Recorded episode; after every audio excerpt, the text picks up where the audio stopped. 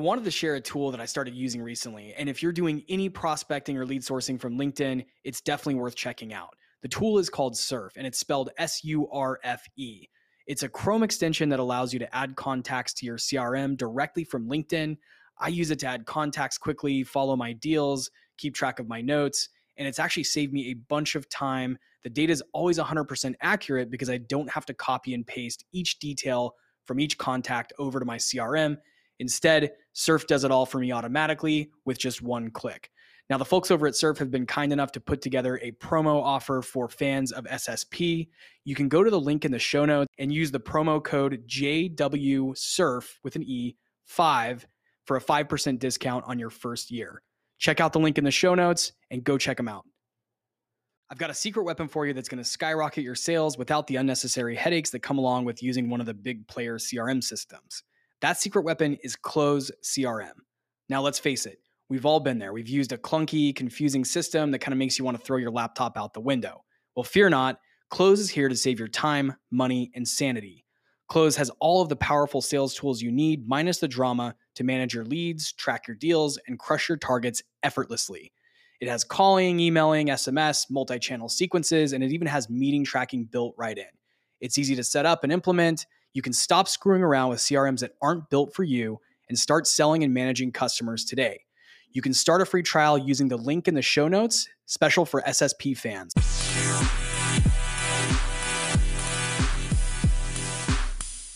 What's up, everybody? It's Jesse Woodbury here, coming at you with the final installment of this series of episodes that I've been putting together Finding Your First Opportunity in SaaS Sales. So it's been a couple weeks uh, between holidays, vacations. I had some family in town and uh, a, num- a, number of other things going on, including a really large deal uh, to get secured. Let me get you all caught up. I've been kind of busy and haven't uh, posted any new episodes in a while. So I want to just recap the last two uh, episodes in this series on finding a role, breaking into the field, getting your first job in software sales. So in the first uh, two episodes, we talked a little bit about your geo. Um, but also that in this uh, in this day and age, it's not as important that you're in a specific city uh, as there are a lot of remote opportunities right now in the software industry. So we spoke about that. We spoke about how to sort of narrow down your search for the right company. Uh, I believe we talked about the difference between working in a larger company uh, versus a smaller startup. Those are two different things, uh, two different types of roles and uh, it's important to think about which of those paths you'd like to start on. It's okay if you switch later, uh, but it, for your first role, uh, I think it, it, you know it does matter which what size organization you start in. And we talked a little bit about uh, who you might want to serve, uh, and when I say serve, is essentially your your buying audience. Who what what kinds of businesses do you want to sell to? Uh, what kinds of contacts do you want to work with? Uh, is there something you're passionate about? Maybe that's development, maybe it's marketing, maybe it's operations. So we talked a little bit about that as well. Uh, I shared a few resources on how to find those jobs. And now in this final installment, we're going to talk about a few tips and tricks that I utilize once I've sort of got a, an opportunity on the hook, and this is especially helpful for me early on, uh, because there's there's certain questions you can ask, there's certain things you can do to really set yourself apart. Uh, so a few things, and I'm going to share first a, a couple of questions that I always ask in interviews.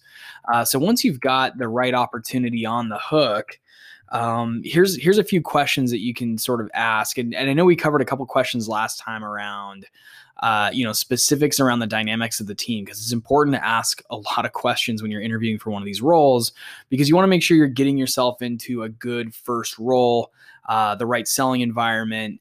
Uh, the right culture. It can really vary depending on the company, and you want to make sure that you have a good first experience if you are getting into this industry.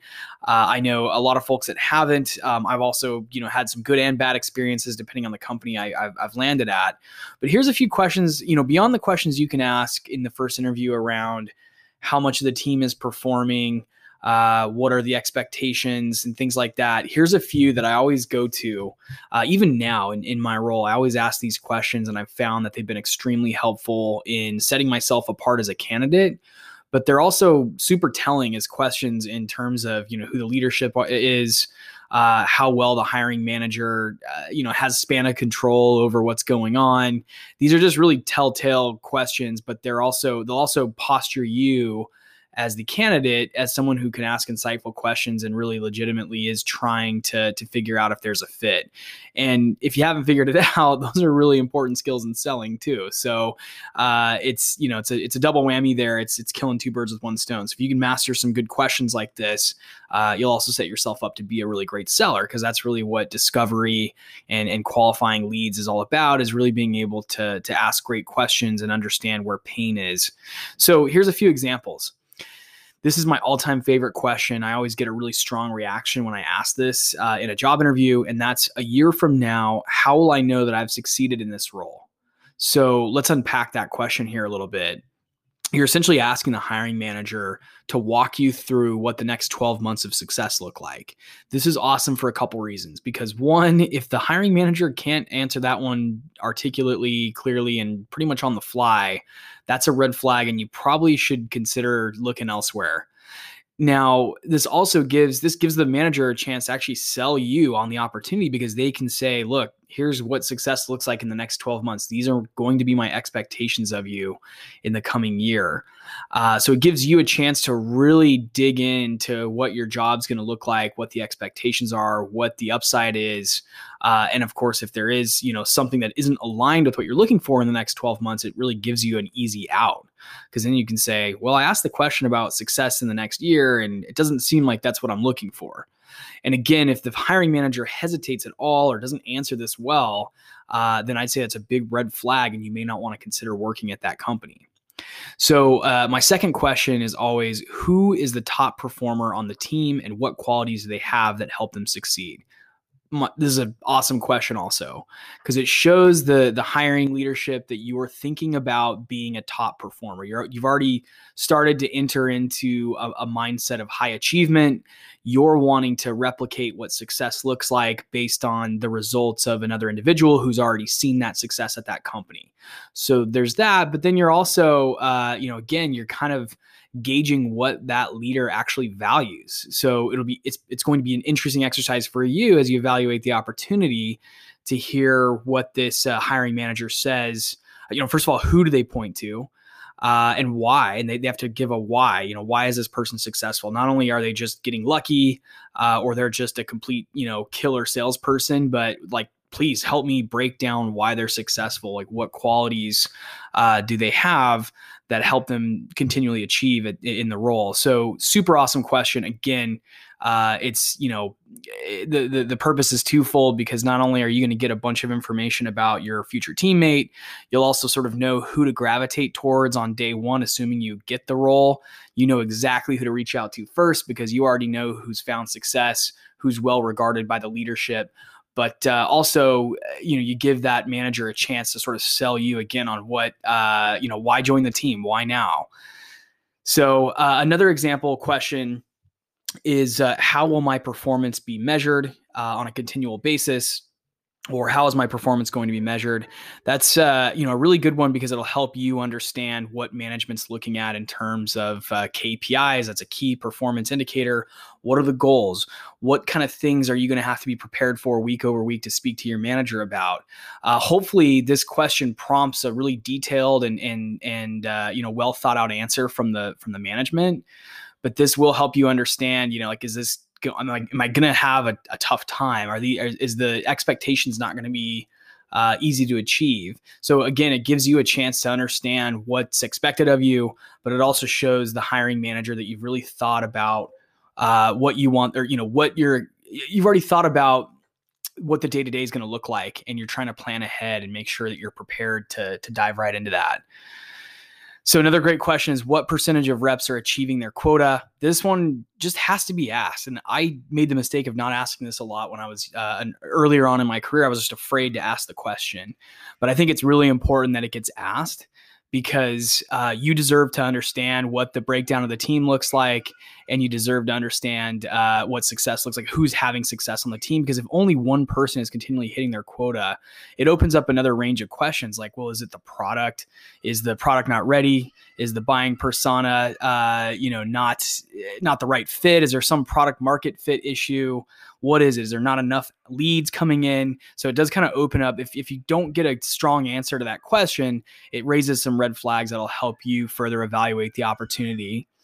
So, last and certainly not least, what tools and resources will be available to me to help me streamline results? I like this one a lot. I don't think it's the most important question on this list today, uh, but it is important to understand if they're investing in tools, technologies to help do the job. Uh, it'll be a real red flag if there's not any investment taking place into that because uh, I do think it's important that leadership is investing in tools and training. Uh, so it's important, I think, to ask the question again you're also showing that that hiring manager that you've already thought about maybe some tools or trainings or or things that you need in place to make sure you're successful. Perhaps that's a good time to bring those up and start to kind of negotiate about those a little bit. Um, but you want to show leadership that you've thought about you know what what what you need to be successful and you're asking a you know genuine question which is are those things in place right now so those are some examples of questions you can ask once you've got uh, a couple of interviews lined up and you're trying to help, uh, you know, further, you're trying to further vet out the right opportunity for you. These questions will help you really understand the the roles you're going after. Uh, you'll you'll understand a bit more about who the leadership team is, what they're about, what their expectations of you are, and frankly, what success looks like to them. So hopefully these are helpful. Uh, good luck to you. This, again, being the final uh, installment of this short series of how to break into SaaS. Uh, reach out with any questions you have. I'd be happy to help uh, point you in the right direction. And uh, you know, if, uh, at the at the very least, it'd be great to connect because if there's any openings that I'm aware of or any opportunities I'm aware of, I'd, I'd love to help you know place individuals in those roles. So best of luck to you, and have a great 2021.